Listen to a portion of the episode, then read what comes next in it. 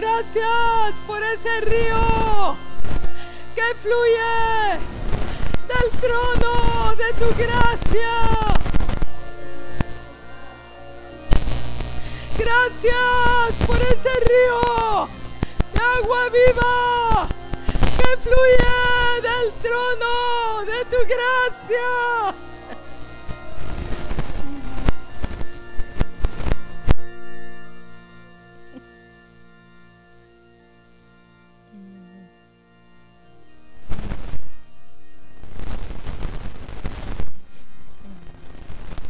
Hermanos. En la presencia de Dios, hermanos, no hay condenación. En la presencia de Dios no hay culpabilidad. En la presencia de Dios no hay confusión. En la presencia de Dios, hermanos, no hay angustia. En la presencia de Dios hay paz, hay perdón, hay misericordia, hay benignidad, hay amor, hay todo lo que nuestra alma necesita.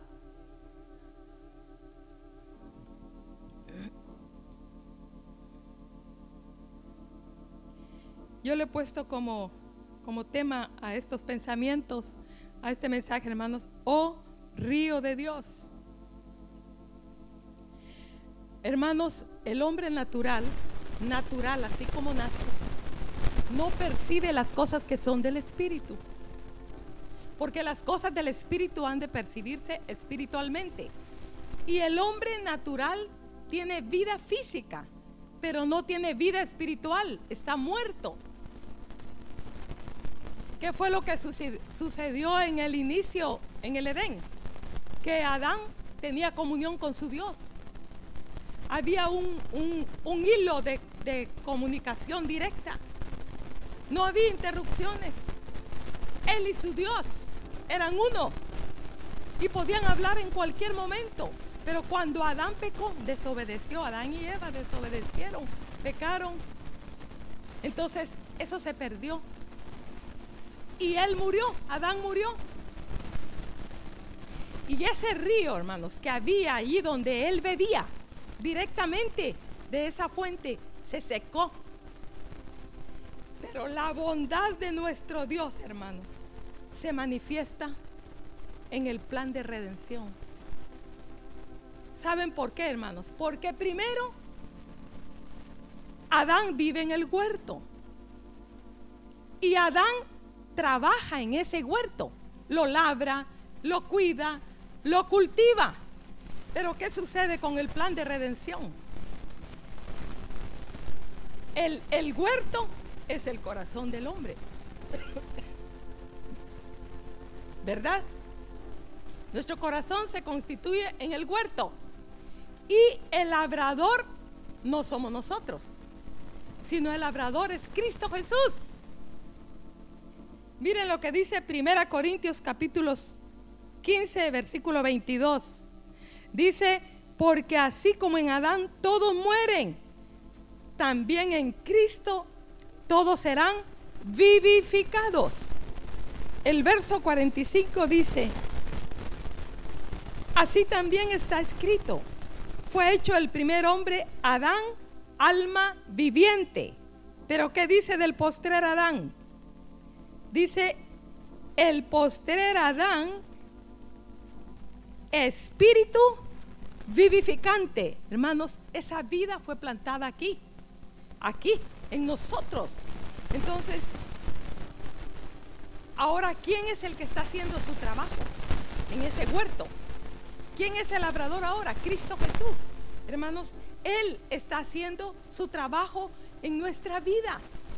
Él está allí limpiando el cauce de ese río, quitando la basura, quitando los tropiezos, poniendo el abono, plantando semillas, cuidando, quitando la maleza, eh, eh, eh, echando agua, cercando, podando, limpiando, abonando ese huerto para que dé fruto, para que permanezca, para que viva, para que sea fortalecido.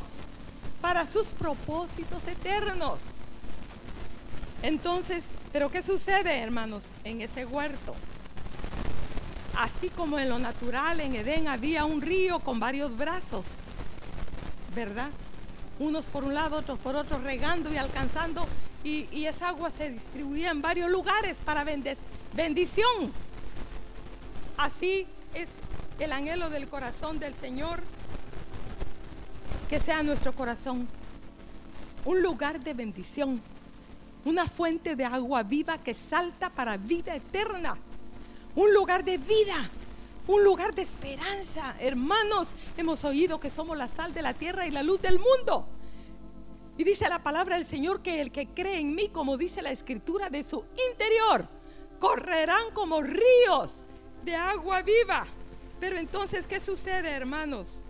Lo que sucede es que tenemos piedra de tropiezo en nuestro corazón para que el río fluya caudalosamente y sin problemas y sin dificultades.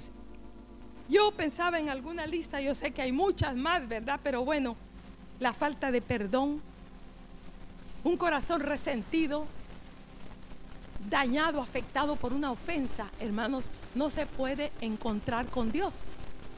Hay un tropiezo. Es una piedra que está allí y el río no puede fluir. Los afanes de esta vida también. ¿Saben por qué? Porque la mente está pensando en muchas cosas al mismo tiempo. Entonces el río quiere, viene, viene el chorrito, viene, viene el, ahí viene el caudal, viene el río, pero se encuentra con esa mente, con esa, esa alma turbada, ¿verdad? Ese corazón lleno de cosas, lleno de afanes, lleno de planes, lleno de ideas, de pensamientos y cosas de esta vida que lo único que hacen es una separación entre tu Dios y tu corazón, el mío. Entonces los afanes, hermanos, cuando uno está corriendo y con muchos afanes y que, bueno, mi trabajo, mi carrera, mi familia y todas esas cosas tienen una importancia. Pero cuando esas cosas ocupan exageradamente un lugar en nuestra alma y en nuestro espíritu, en nuestra mente, y estamos preocupándonos y pensando solo en eso. Hermanos, no haya cabida el río de Dios. La presencia de Dios no haya un lugar. Pero también es una piedra de tropiezo para que ese río de Dios fluya. La comodidad, la flojera, la tibieza, Hermanos, demasiada comodidad. No tenemos problemas económicos ni de ningún... Estamos cómodos. No nos hace falta nada. Como todo sobre ruedas, también es un estorbo. No tenemos la necesidad de buscar a Dios. Y no, no, no, no, no hay un espacio, un lugar. Solo estamos pensando en qué restaurante inauguraron esta semana para ir. Yo recuerdo, yo recuerdo a, en otra iglesia a unos hermanos que tenían posibilidades, mucho dinero. Entonces, ellos siempre estaban pendientes averiguando de cuál era la novedad del restaurante que estaba, el último que habían inaugurado y que estaba buenísimo para ir. O siempre estaban planificando un viaje de vacaciones a lugares, pues, espectaculares, ¿verdad? Según ellos. Entonces, la comodidad, la buena vida física natural también es una piedra de tropiezo, hermanos, para que el río de Dios fluya. El desánimo. Ah, estamos tan tristes por algo. Estamos tan frustrados por algo que queríamos. Tal vez teníamos un plan un propósito en algo y, falló. Y, tal, Dios permitió que se truncara. O las cosas no salen como, como a veces queremos o anhelamos. Entonces viene desánimo, ¿verdad? Si quisiéramos tener mejor salud, quisiéramos tener mejor estatus económico, quisiéramos tener eh, más victoria o más éxito en nuestras relaciones matrimoniales, en nuestras relaciones con nuestros compañeros de trabajo, tantas cosas que nos traen frustración y pueden traer desánimo a nuestra vida. también es una piedra de tropiezo, hermanos, y, que, que nos impide encontrarnos con Dios. Entonces nuestro labrador está trabajando. Él hace cosas, hermanos, Él hace cosas increíbles. Él hace milagros. Su intervención divina, su providencia divina, permitiendo cosas, eh, atrayéndonos, buscándonos, persiguiéndonos, animándonos. Él abre una puerta y no se puede porque ve que está ahí el tropiezo, el desánimo. Pero de repente se mueve a otro lugar y desde ahí da su grito y desde ahí abre otra puerta y se mueve a otro lugar y abre otra puerta y otro toque y otra palmadita. Él nos insta a tiempo y afuera de tiempo. Hermanos, qué Dios. Por eso yo sentía una inspiración de ponerle así al, al mensaje como el coro que cantamos. Oh río de Dios. Porque qué río, hermanos. Ese río de Dios es una muestra de su amor. Es una muestra de su misericordia. Es una muestra de su corazón, hermanos. Pero, bueno, el pecado. El pecado, pecados ocultos, pecados no confesados, pecados no arrepentidos, pecados sin ser restaurados, hermanos, están allí como una piedra de tropiezo y endurece el corazón. La amargura. Ah, estoy amargado porque la vida no me ha resultado como yo quería. El orgullo, hermanos, a veces es un tropiezo. El orgullo espiritual. Puede ser orgullo espiritual y es más, es el más delicado y es más peligroso. Tal vez más que el orgullo natural, el otro orgullo de la carne, ¿verdad? Porque el, orgullo espiritual es encubierto. Tenemos una apariencia de piadosos, de santos, de humildes, pero somos orgullosos. Nos sentimos orgullosos del conocimiento que tenemos de la Biblia, del conocimiento, aún de los encuentros, de los dones. Entonces es un riesgo también para el fluir del río que trae verdadera vida. La murmuración, hermanos, las quejas, la inconformidad, hermanos, todas estas cosas son piedras de tropiezo y el labrador de ese huerto está moviéndolas, quitándolas, limpiando el cauce del río para que su río fluya libremente. Oh río de Dios. Hermanos, ese río se muestra en la escalera que Jacob vio en aquel sueño. ¿Por qué una escalera? Porque por esa escalera Jacob podía subir a donde estaba Dios. Pero también por esa escalera Dios podía bajar hasta donde estaba Jacob. Era un puente de comunicación y el río de Dios es, es su presencia, hermanos, es un hilo de comunicación, es un puente que Dios ha establecido milagrosamente para que el hombre se pueda comunicar con él. Y entonces, como dijimos en el inicio, el hombre natural no puede. No puede, pero a través de la sangre del cordero recibimos limpieza de nuestros pecados, redención de nuestra alma y nos y somos calificados justos y presentados justos delante del Padre y presentados aptos. Estamos en condiciones de poder hablar con nuestro Padre. No hay pecado que se interponga. No hay debilidad que se interponga entre Dios y el hombre que ha sido perdonado. Hermanos, yo quiero decirte que tu pecado, tu falta, tu debilidad no puede ser piedra de tropiezo si tú te arrepientes y eh, la sangre del cordero es aplicada a tu corazón. En ese momento en que la sangre del cordero es aplicada a tu vida, a tu pecado, a tu falta, eres apto de nuevo para hablar con tu Dios, para recibir la bondad, para recibir esa vida que fluye del trono de su gracia. Otro aspecto que, que veo, que quisiera que viéramos es también que un río en lo natural corre hacia abajo. Hacia abajo.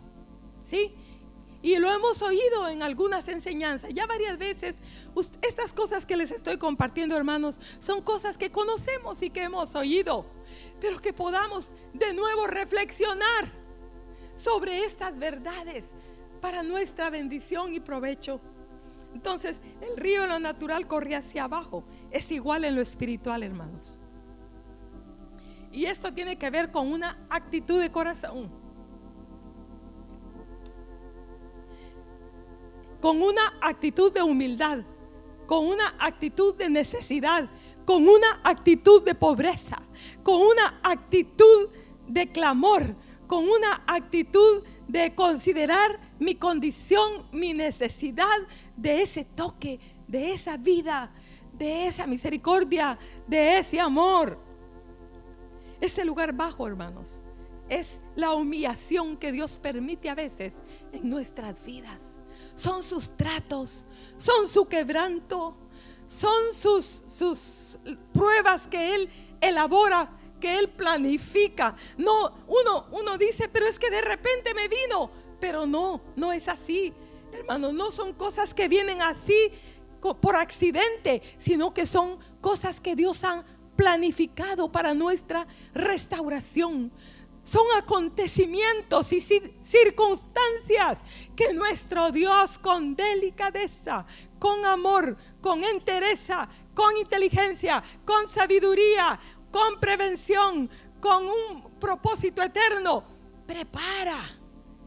Y luego pone el cerco, pone el vallado de delimitación y nos encierra en una circunstancia donde no podemos actuar, donde no encontramos respuesta, hasta que nos rindamos y decimos, Señor, como dijeron aquellos en Egipto, este dedo de Dios.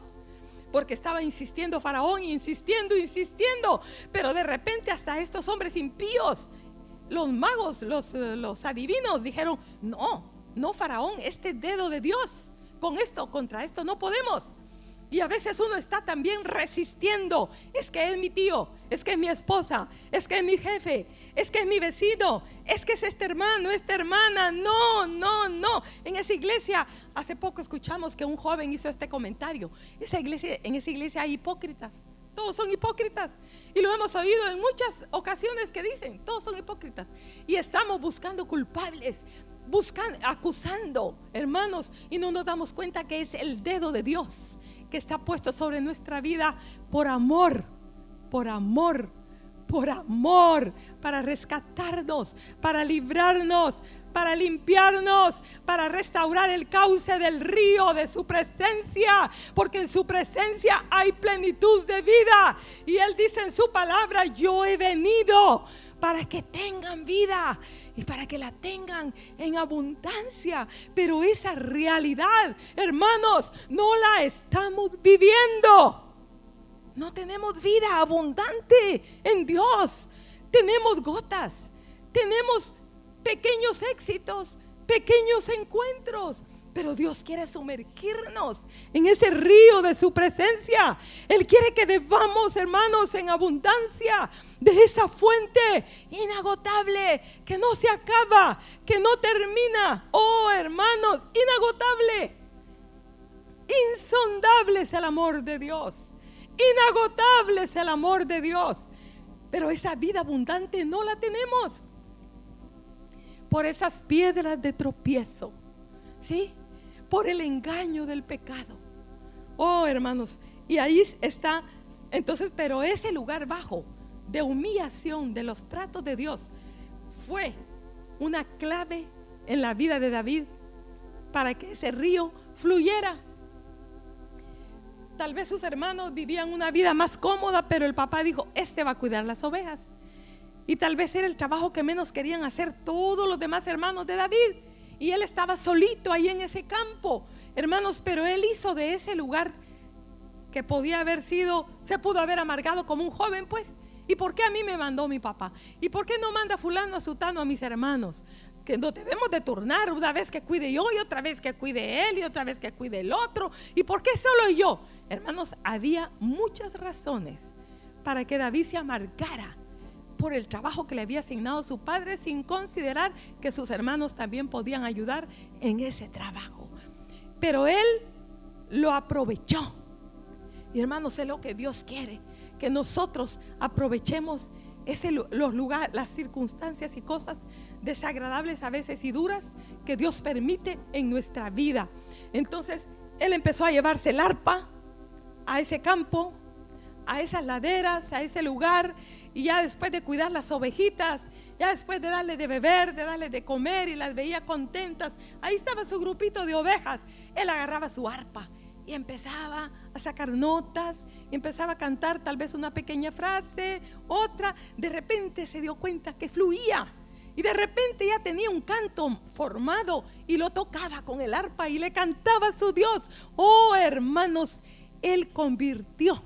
Por eso dice, bienaventurado el hombre, como dice, hay una porción en uno de los salmos que dice, atravesando el valle de lágrimas lo cambia en fuente cuando la lluvia llena los estanques. Entonces, Él hizo eso. Él convirtió esa experiencia triste, dura, pesada, tal vez de noche a veces, vigilando, tal vez corriendo al oso, corriendo al león en peligros de muerte, arrebatando las ovejas. Él vio la gloria de Dios y él aprendió a ministrar a su Dios y eran fuentes de agua viva, hermanos. Por eso es que cuando él llegó a tocar a la casa del rey, él no llegó a fingir, aquí viene el que toca bien. No, él llegó a vivir la vida que vivía. Entonces, por más que nosotros cantemos, gritemos, yo he visto a niños a veces gritar y cantar, pero seco y gritan y dicen, hermanos, enseñémosles a nuestros hijos en la casa a encontrarse con el río. Averigüemos que ellos estén quebrantando y que ellos prueben. Hermanos, cuando uno prueba esa presencia de Dios, cuando uno ha llorado en su presencia, hermanos, uno quiere seguir probando y seguir probando y seguir bebiendo y seguir bebiendo. ¿Saben qué pasa? Cuando uno deja de tener encuentros con Dios, ¿qué? Se pierde el cauce del río y empieza a salir maleza. Ustedes han visto en la plancha, hay época del tiempo de la lluvia aquí, que el río se sube a la, a la calle, ¿verdad? Y es bastante agua. Pero de repente nos hemos dado cuenta en el verano que empieza a salir maleza. ¿Se han dado cuenta? Hay algunos ríos que le sale maleza y hasta basura tira la gente. Allí se pierde casi el cauce del río. Así es en lo espiritual, hermanos. Si nosotros pasamos mucho tiempo, mucho tiempo sin encontrarnos con Dios, dando expresiones secas, vacías, porque las conocemos, porque las sabemos de memoria, porciones de la Biblia que las sabemos, hermanos, pero miren, esta es la letra escrita pero esta, esta letra, sobre esta letra, viene la vida, viene el soplo divino, el poder del Espíritu Santo sopla. Y cuando la estamos leyendo, tal vez el mismo versículo, el mismo salmo que hemos leído muchas veces, de repente hay lágrimas, hay quebrantamiento, porque el soplo del Espíritu de Dios viene sobre esa verdad y la vivifica. Hermanos, ese es el río de Dios pero cuando llevamos mucho tiempo, hemos perdido hasta la sensación de la presencia de Dios. Ya no sentimos el anhelo, el deseo. El cauce se pierde. Hermanos, ese lugar bajo fue la clave, la llave que abrió el caudal para Paulo y Silas en aquella cárcel en Filipos. Ellos también pudieron pudo haber sido un fracaso. Ah, el gran evangelista, el siervo del Dios viviente, son los nombres que usan ahora, ¿verdad?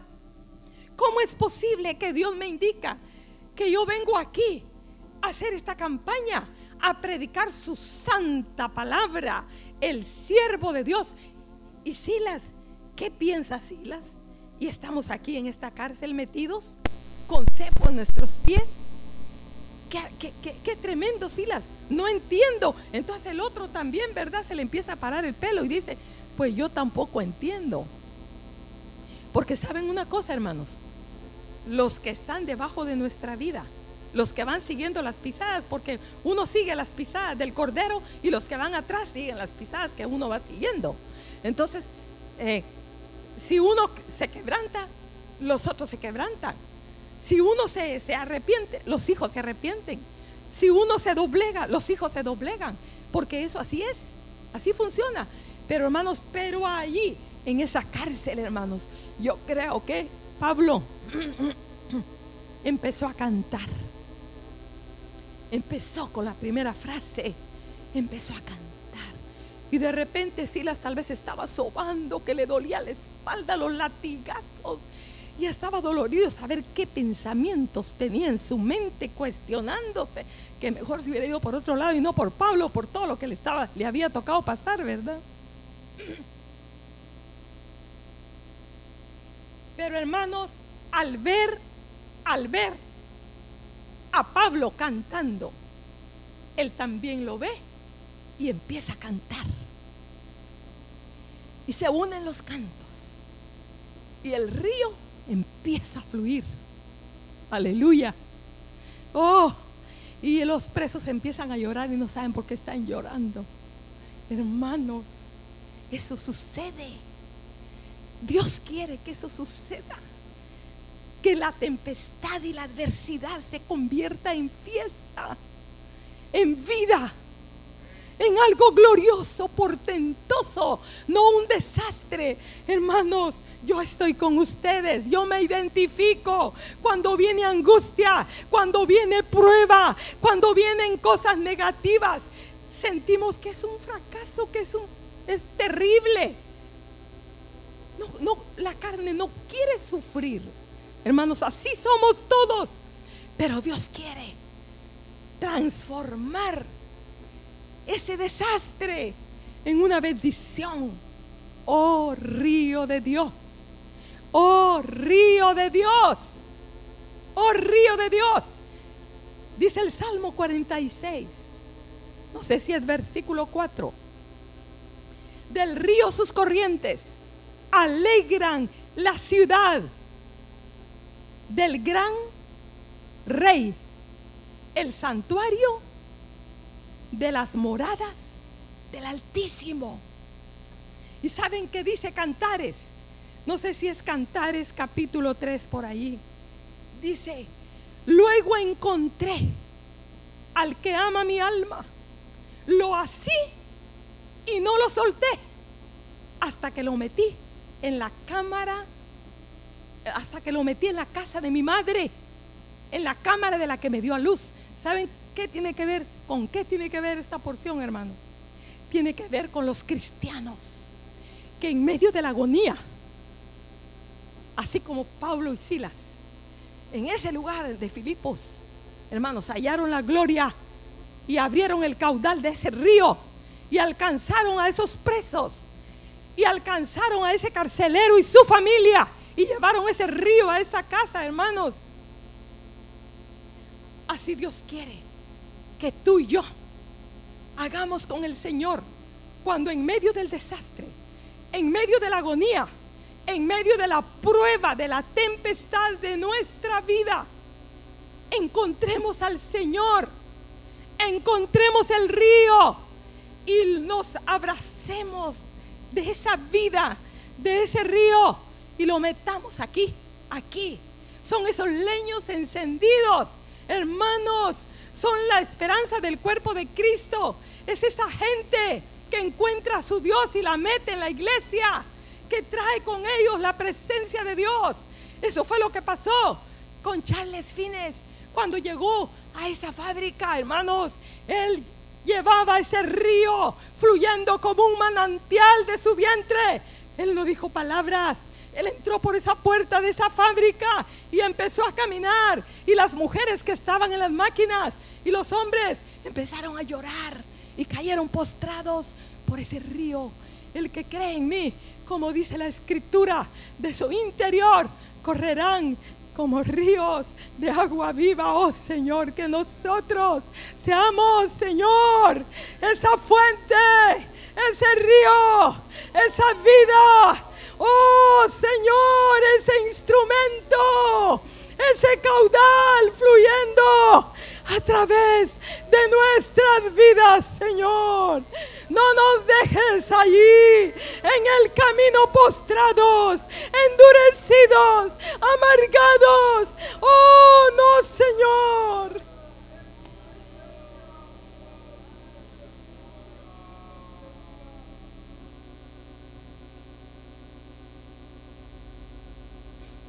Otra cosa que quisiera que consideráramos, hermanos, es que el río, el río que está corriendo, oigan bien, el río que fluye, que está corriendo, siempre trae agua fresca. El que está estancado, los estanques no, no tienen vida. Pero el río que corre siempre trae agua fresca. Y hay un proceso químico que se da en el río que mientras va, a los cuantos metros es, como a los 5 kilómetros esta agua ya es purificada por el movimiento y como es oxigenada, ¿verdad? En el movimiento del agua se, se limpia, se oxigena. Hermanos, eso sucede con el río de Dios. Si hay movimiento, si hay caminata, si hay quebrantamiento, si hay arrepentimiento, si hay búsqueda, si hay anhelos, hermanos, si hay deseos, si hay vida, si hay consagración, si hay entrega. Oh, hermanos, ese río está fluyendo en encuentro tras encuentro, de gloria en gloria. Oh, hermanos, hay vida nueva cada día. Entonces, ese río siempre tiene agua fresca. Pero miren, ¿qué dice Amós? Capítulo 5 del 4 al 6. Parafraseando dice, buscadme y viviréis. y no busquéis a Betel ni entréis en Gilgal, ni paséis por Berseba. Estos tres lugares, hermanos. Betel quiere decir casa de Dios. Gilgal quiere decir rueda o círculo. Y Berseba quiere decir pozo del juramento. Pero estos tres lugares, hermanos, tiene que ver con circunstancias que estos hombres tuvieron con Dios, encuentros, pactos que hicieron, juramentos, visitación de Dios, acontecimientos trascendentales en el pueblo de Dios, cosas preciosas, experiencias con Dios sucedieron en estos lugares. Pero ¿cuál es la amonestación del profeta Amós aquí? Buscadme y viviréis. Y luego les dice, no busquéis a Betel, ni entréis en Gilgal, ni paséis por Berseba. ¿Por qué?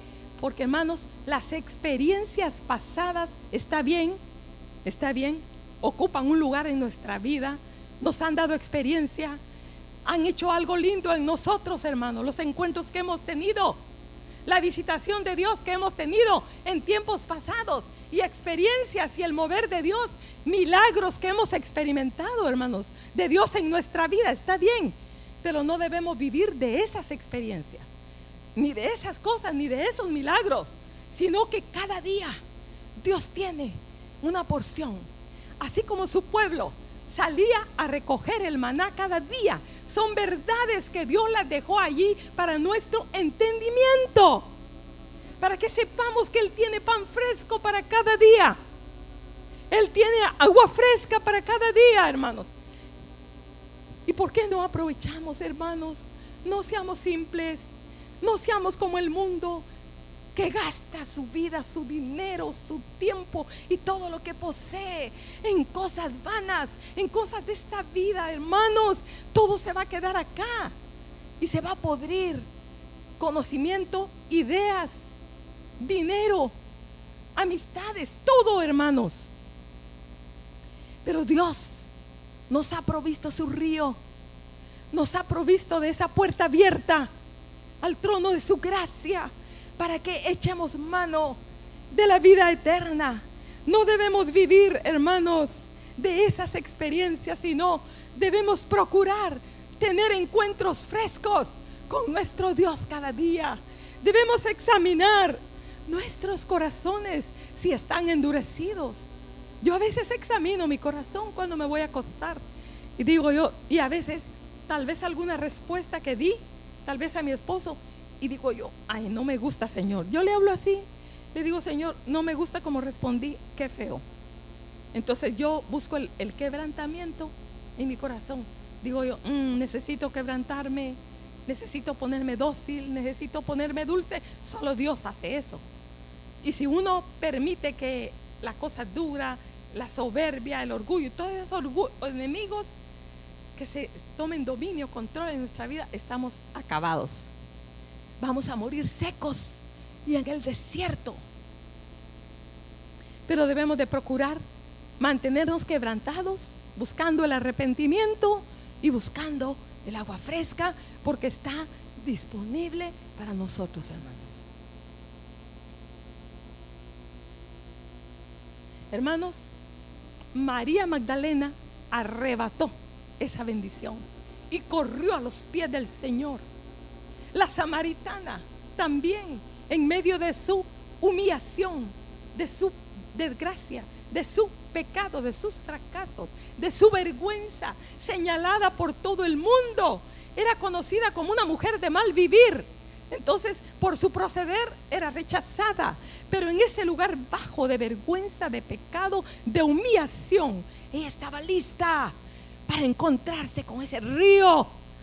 Y cuando él le dijo, el que habla contigo, él es, yo soy. Oh hermano, se arrebató esa bendición y entró por esa puerta que le fue abierta para beber del agua de la vida. ¿Y tú? ¿Y yo? ¿Qué estamos haciendo con la puerta que Dios nos ha abierto? Con la puerta de bendición, de gracia, la puerta de encuentros, del holocausto continuo. Oh hermano, las verdades que Dios ha hecho, ha puesto a nuestro alcance. Las puertas que Dios ha abierto para que nosotros nos encontremos con Él. ¿Qué estamos haciendo? Él nos ha provisto su carta de amor para que al leerla encontremos el río él nos ha provisto, hermanos, de un lugar donde nos congregamos. Y Él abre su boca también por el mensaje de profecía, por la alabanza que estamos haciendo, por esas puertas, esas puertas que Dios ha abierto para nuestra provisión.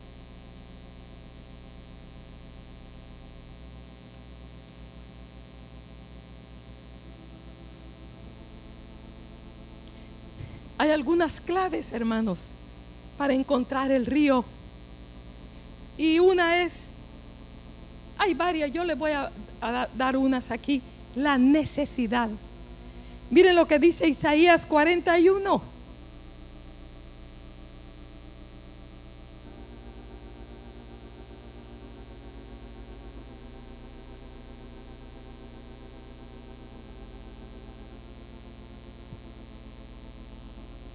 Isaías 41,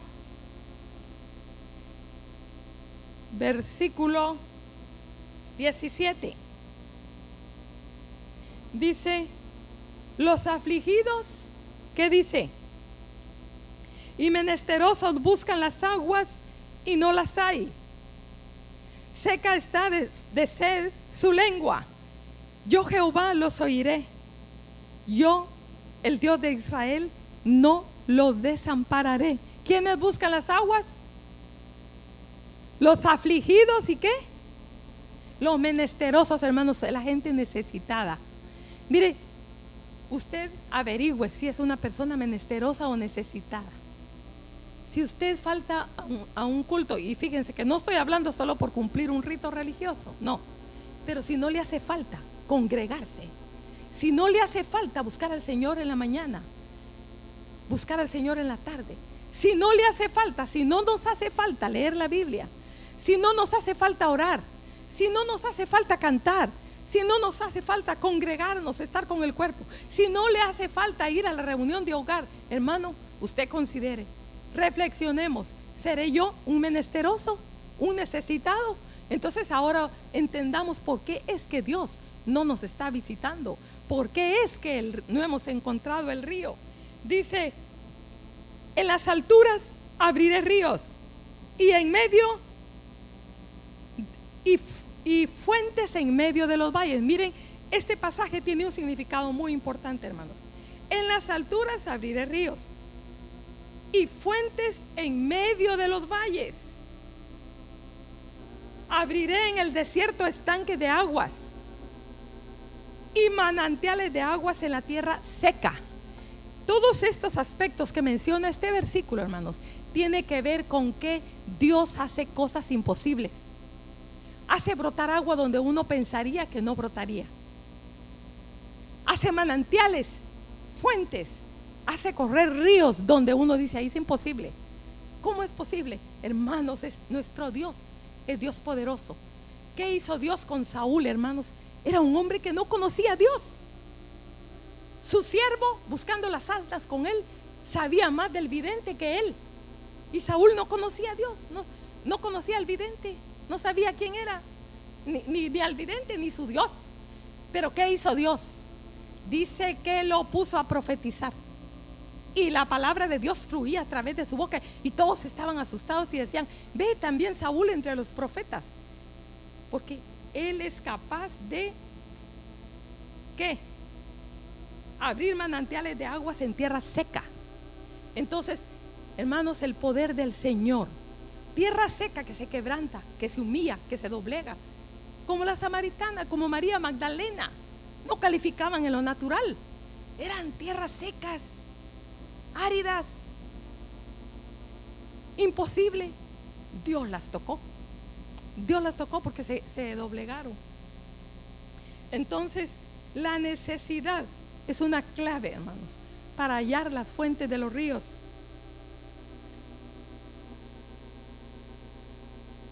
Dice el Salmo 42.1, como el siervo brama por las corrientes de las aguas, así clama por ti, oh Dios, el alma mía.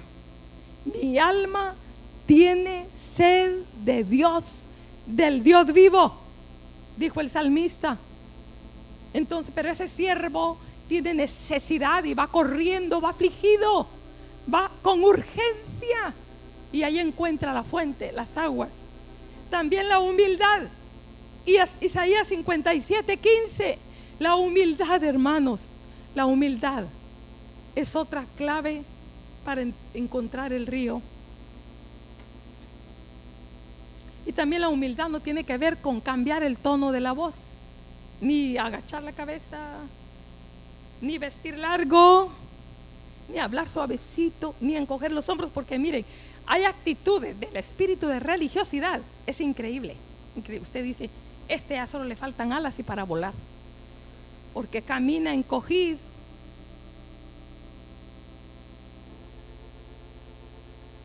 no hace nada, no, no, no hace ningún daño, no, no, no, no. Parece una persona santa, humilde, buena y todo.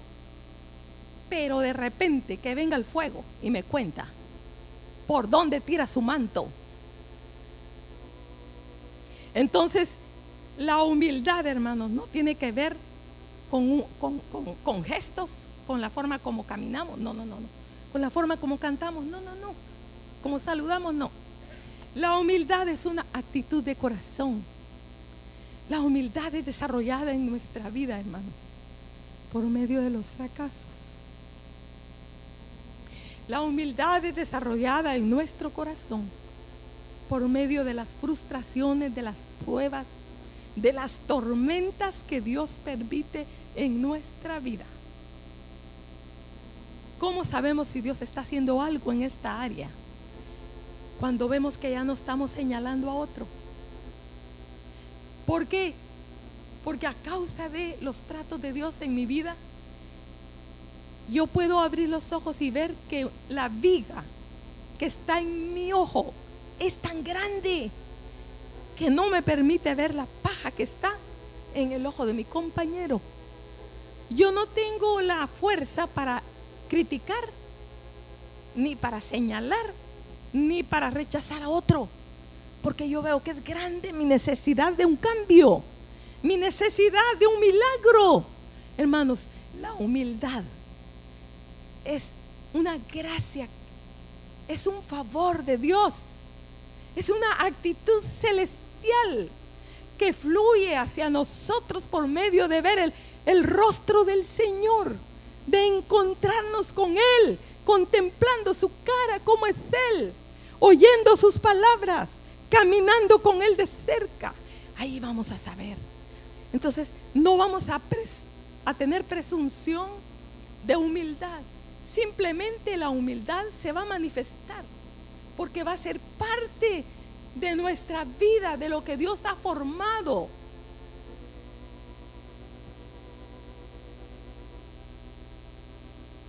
Dice, porque así dijo el alto en Isaías 57, 15, y sublime,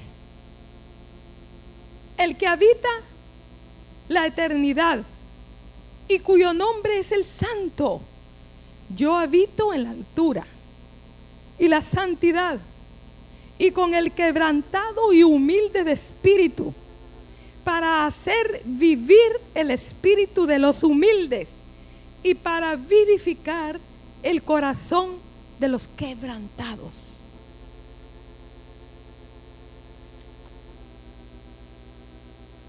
Hermanos, la gratitud es otra clave para hallar el cauce del río. Dice el Salmo 100, versículo 4, entrad por sus puertas con acción de gracias y por sus atrios con alabanza. Pero también dice otra porción, no sé si es primera Tesalonicenses 5, 17 y 18, creo, que dice, orad sin cesar, dad gracias en todo, porque esta es la voluntad de Dios para con vosotros en Cristo Jesús. Entonces, lo hemos vivido, hermanos, lo hemos visto. Yo creo que aquí muchos de ustedes han tenido esa experiencia que cuando por algo no grato le empezamos a dar gracias a Dios o por alguna bendición que recibimos empezamos a reconocer que la mano de Dios y le damos gracias, de repente estamos encontrándonos con el río. ¿Sí? Es una puerta para hallar el río. También la santidad. Hermanos, ¿cómo podemos pretender hallar el río de Dios? Su presencia y su encuentro aquí en la iglesia si venimos de estar dos horas frente al televisor viendo una película impía? Si venimos de estar con amigos impíos, inconversos, están hablando palabras soeces o, o, cosas con doble sentido o, viendo cosas que nuestros ojos no deben ver y pretendemos venir acá y no dormirnos y encontrarnos con Dios. No, hermanos, no. Dice, sin santidad nadie, nadie, nadie verá al Señor.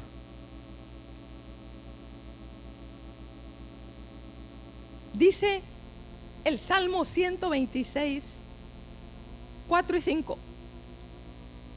No me he sentado con hombres hipócritas, ni entré con los que andan simuladamente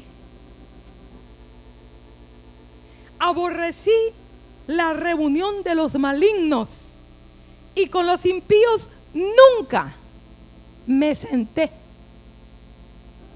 ¿Qué dice el Salmo 1, hermanos? ¿Quién va a ser el que va a tener la abundancia del río y la bendición y la fructificación?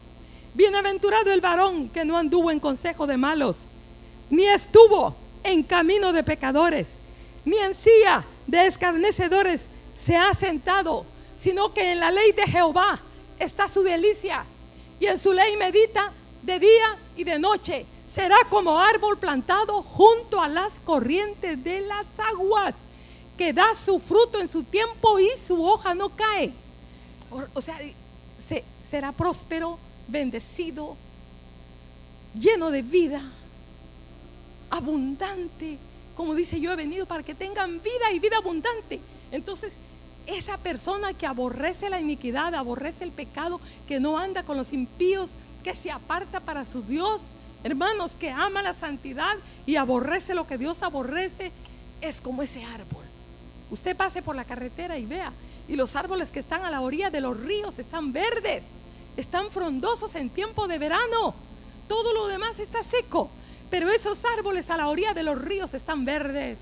Y así será nuestra vida si aborrecemos la impiedad, la iniquidad, el pecado. Hermanos, si no caminamos con el mundo y con, con gente que aborrece a Dios, vamos, Dios va a enviar su río, sus corrientes, sus fuentes caudalosas y, y daremos el fruto de ese, nuestro huerto dará el fruto, porque miren, el labrador está sentado, dice la palabra de Dios, con paciencia sentado, aguardando a que la tierra dé su fruto, el trabajo de su sudor, de sus lágrimas, de los latigazos, de las heridas, del rechazo, de la muerte, de la cruz, de su vida derramada.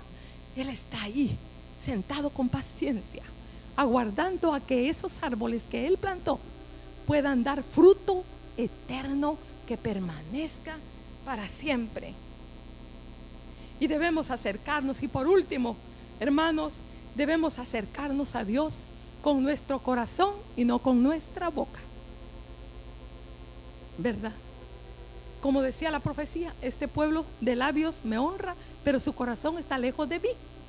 Podemos saber los cantos. ¿Sabes una cosa, hermano? Dios sabe cuando le hablamos del corazón. Y Dios sabe cuando le hablamos con nuestra boca. Por eso el fariseo salió vacío. Y el publicano que era más indigno y pecador de estar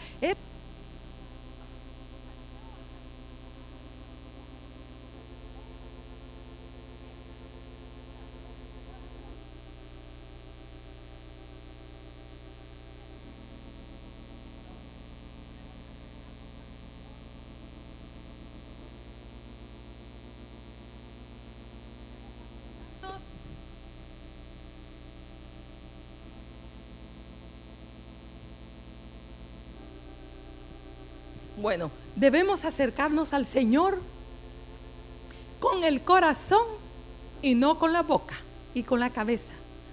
Y, Dios va a saber, hermanos. Y, ustedes se acordarán de mí.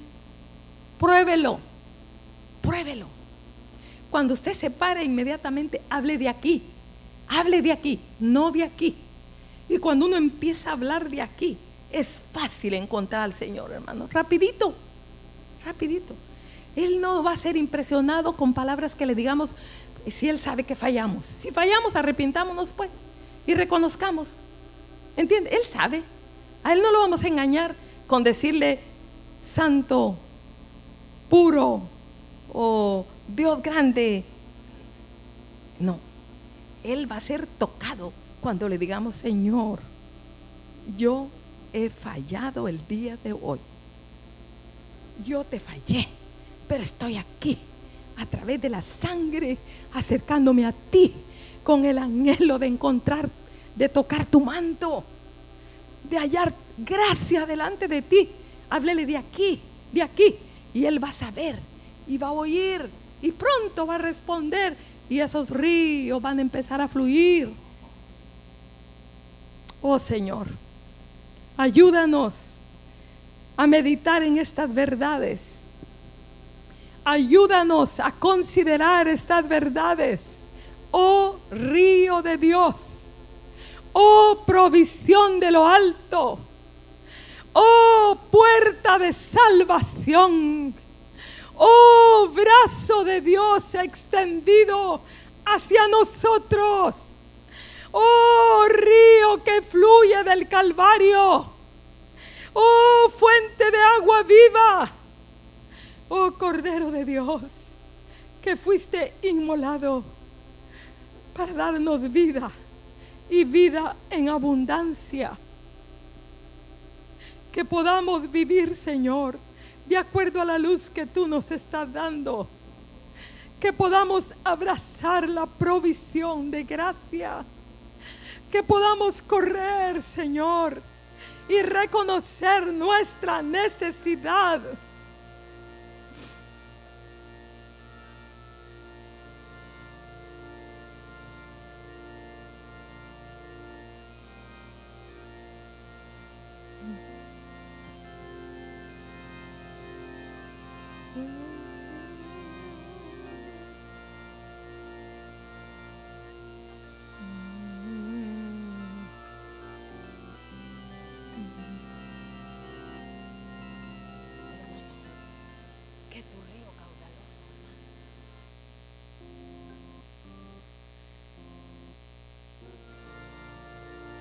tu río caudaloso nunca cese de fluir, que continuamente fluya en mi ser, donde quiera que lo envíes, vida eterna llevará, que tu río caudaloso fluya en mí, que tu río caudaloso nunca cese de fluir, que continuamente fluya en mi ser, donde quiera que lo envíes, vida eterna llevará, que tu río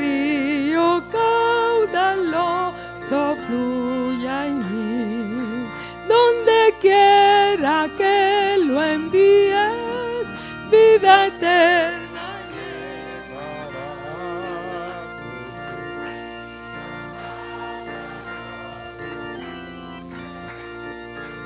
donde quiera que lo envíe, la llevará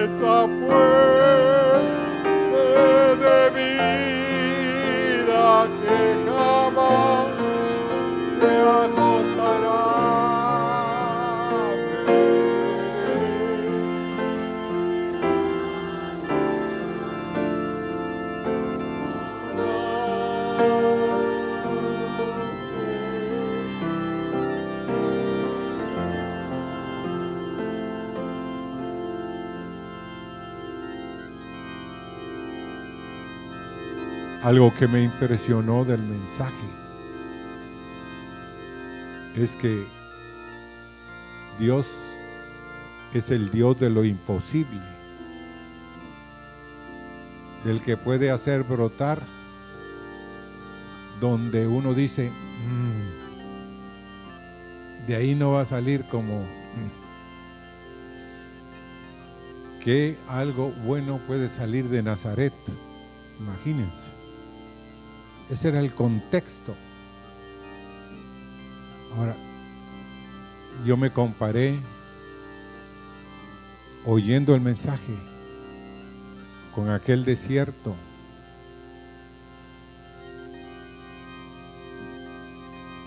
que está tan seco, pero tan seco. Porque hermanos, el mensaje no es para el que no vino, el mensaje es para el que vino. Y yo me situé con aquel de que está necesitado de que Dios diga la palabra y que empiece a brotar el agua.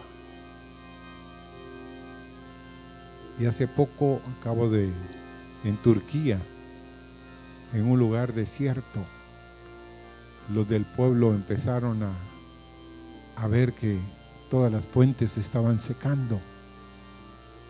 Y dice que hubo un clamor, que Dios hiciera algo. Y de pronto brotó un río donde nadie esperaba. Hermano, yo soy ese tipo. Yo soy esa persona que necesita el río de Dios. No mi río, sino el río de Dios. Señor, nos presentamos como desiertos, como secos, como lugares, Señor, inhóspitos, que nadie da nada, ni quiere comprar esos terrenos, esas tierras. Pero Señor, tú eres el que dice la palabra y tu palabra será hecha. Di la palabra, Señor, en cada tierra, en cada desierto, en cada necesidad que tengamos esta mañana en este lugar. Señor, este mensaje es para nosotros como una gran necesidad, Señor. Tu río, el río de Dios, hace cosas imposibles en lugares que no creeríamos que Él lo puede hacer. Señor, que yo sea un afligido, que sea un menesteroso, que tenga necesidad, Señor, que no tenga en poco no tener tu río, Señor, porque muchas vidas dependen de que el río de Dios esté en tu vida, tus hijos, tu esposo, esposo, tu esposa puede depender de una palabra que venga del río de Dios para ella. Señor, esta mañana nos presentamos necesitados, necesitados de ese río, Señor. Y nos arrepentimos por cualquier cosa que ha obstaculizado, cualquier piedra que está obstaculizando, Señor, los ríos de tu presencia en nuestros corazones.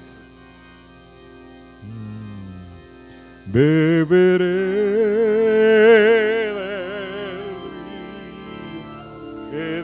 Calvario. Yo beberé de de su presencia de esa fuente